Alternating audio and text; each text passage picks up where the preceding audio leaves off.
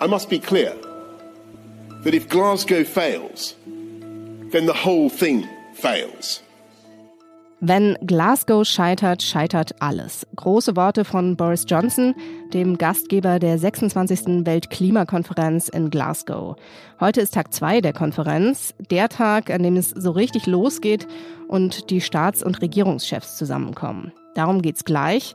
Außerdem hier im Update von Was jetzt? Die Impfzentren sollen wieder öffnen und eine Mitarbeiterin der Berliner Staatsanwaltschaft soll Attila Hildmann Informationen zu Ermittlungen gegen ihn weitergegeben haben. Heute ist Montag, der 1. November. Ich bin Munja Malborg und der Redaktionsschluss ist 16 Uhr.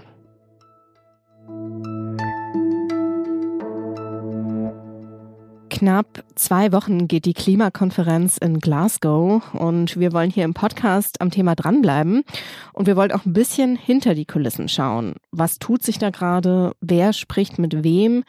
Und wie läuft so ein Gipfel mit 25.000 TeilnehmerInnen aus 197 Ländern eigentlich ab?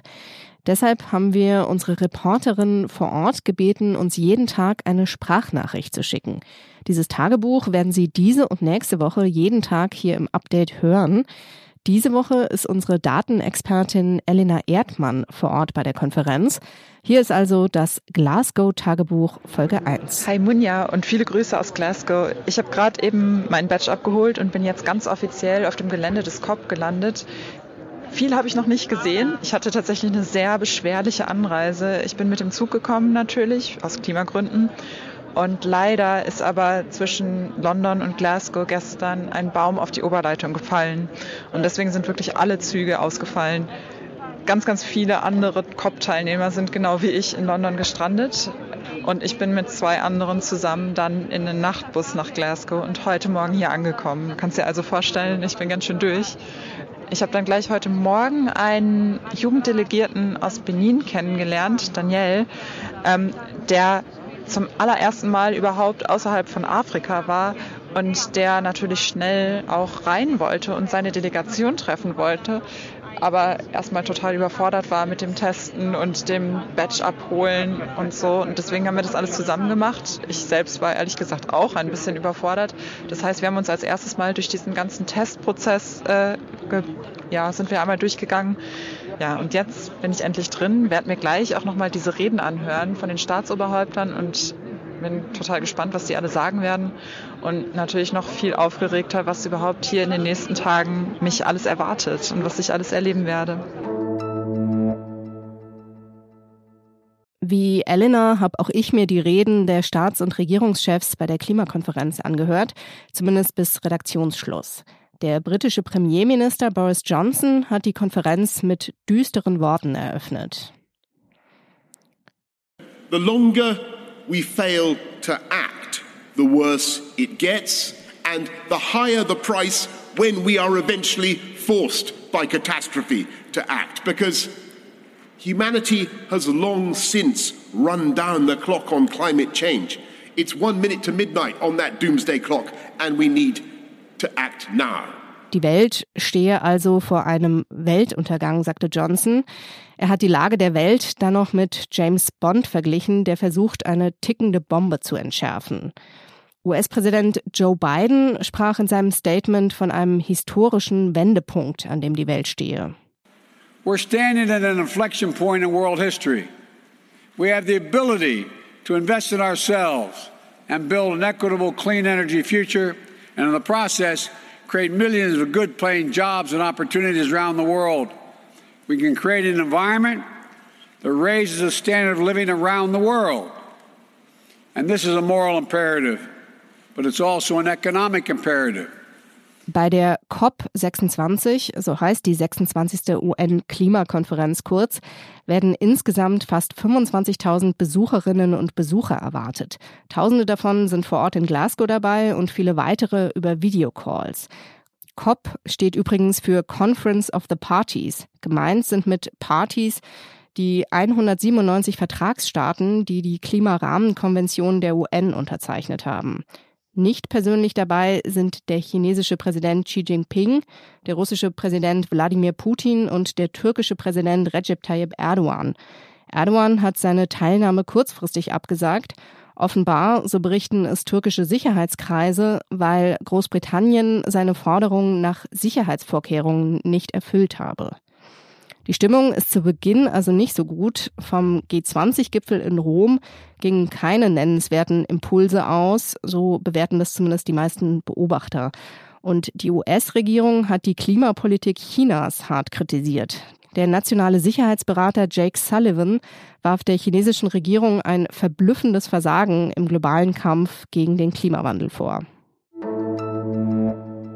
Die Zahl der Corona-Neuinfektionen steigt und steigt. Die Sieben-Tage-Inzidenz liegt heute bei 154.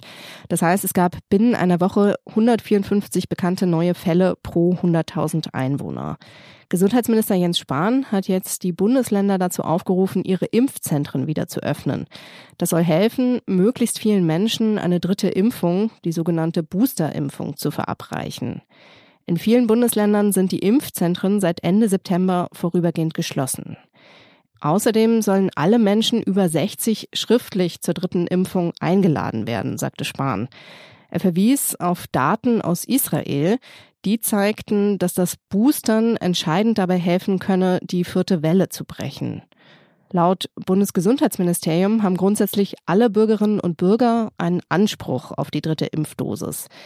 Die Ständige Impfkommission empfiehlt das Boostern bisher aber nicht grundsätzlich, sondern nur für bestimmte Gruppen. Zum Beispiel für Menschen ab 70, für Bewohner von Pflegeeinrichtungen, Pflegepersonal und Menschen mit einem geschwächten Immunsystem. In Deutschland sind zurzeit 66,7 Prozent der Menschen vollständig geimpft. Den Kochbuchautor Attila Hildmann kennt man inzwischen vor allem als Verschwörungsideologen und Corona-Leugner. Im letzten Jahr ist er oft auf Demonstrationen der Querdenkerbewegung aufgetreten und hetzte dort unter anderem gegen Politiker. Auch mit Antisemiten und Neonazis verbündete er sich. Jetzt ist bekannt geworden, dass eine Mitarbeiterin der Berliner Justiz ihn mit Informationen versorgt hat.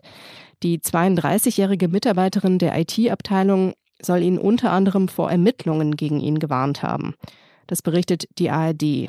Ein Sprecher der Generalstaatsanwaltschaft Berlin bestätigte den Vorfall. Gegen die Mitarbeiterin werde wegen des Verdachts der Verletzung des Dienstgeheimnisses und der versuchten Strafvereitelung ermittelt. Ihr sei fristlos gekündigt worden. Die Generalstaatsanwaltschaft kam der Mitarbeiterin offenbar auf die Spur, weil sie öfter bei Polizeieinsätzen aufgefallen sein soll. Unter anderem habe die Polizei sie im Umfeld eines Aktivisten der Querdenkerszene identifiziert.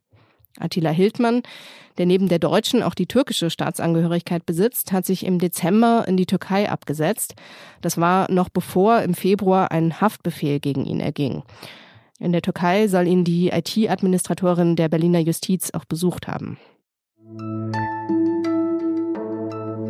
Was noch?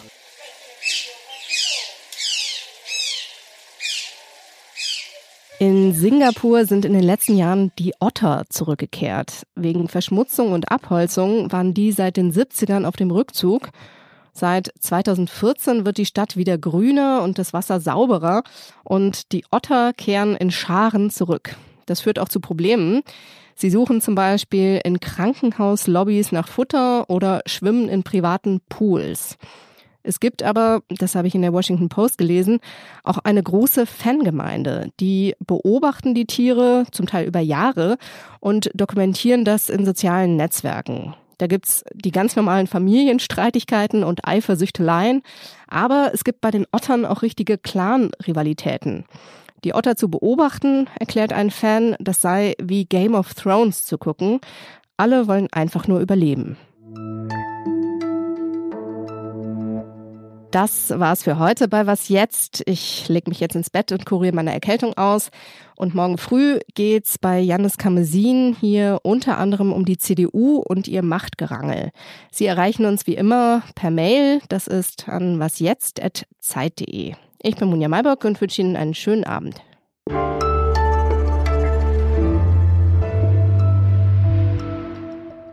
We may not feel much like James Bond not all of us necessarily look like James Bond.